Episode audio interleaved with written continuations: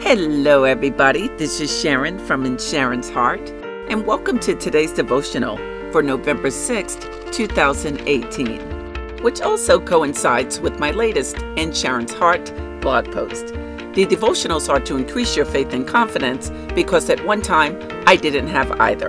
And I want to encourage others that the Lord God will work in our lives when we have a relationship with Him.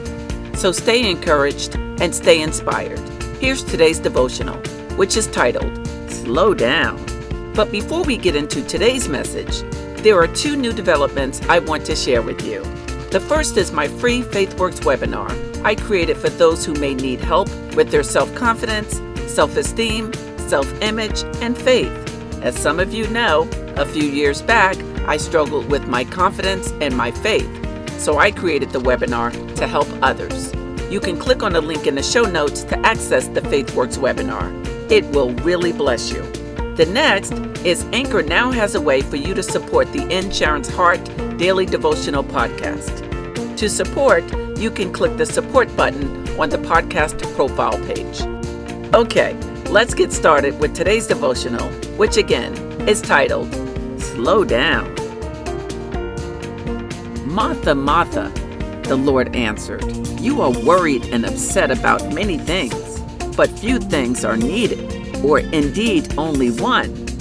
Mary has chosen what is better, and it will not be taken away from her. Those verses come from Luke 10, verses 41 and 42. Are you a Martha or a Mary? Are you so busy doing things that don't get you anywhere, or are you using your time to the best of your ability? Are you distracted by life's many circumstances that come and go, or are you spending time with the Lord? One gets great dividends, and the other great losses, really. Thankfully, though, it's a choice for all of us, and it's not too late to tweak some things in our lives if we must.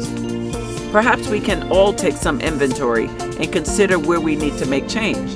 And when we do that, we will be able to slow down enough to listen and hear what the Lord is saying to us. It's about ongoing communication with Him. Verses 38 and 40 kind of sets the stage to what happened when Jesus said, Martha, Martha. Verses 38 to 40 say, As Jesus and his disciples were on their way, he came to a village where a woman named Martha opened her home to him. She had a sister called Mary who sat at the Lord's feet listening to what he said.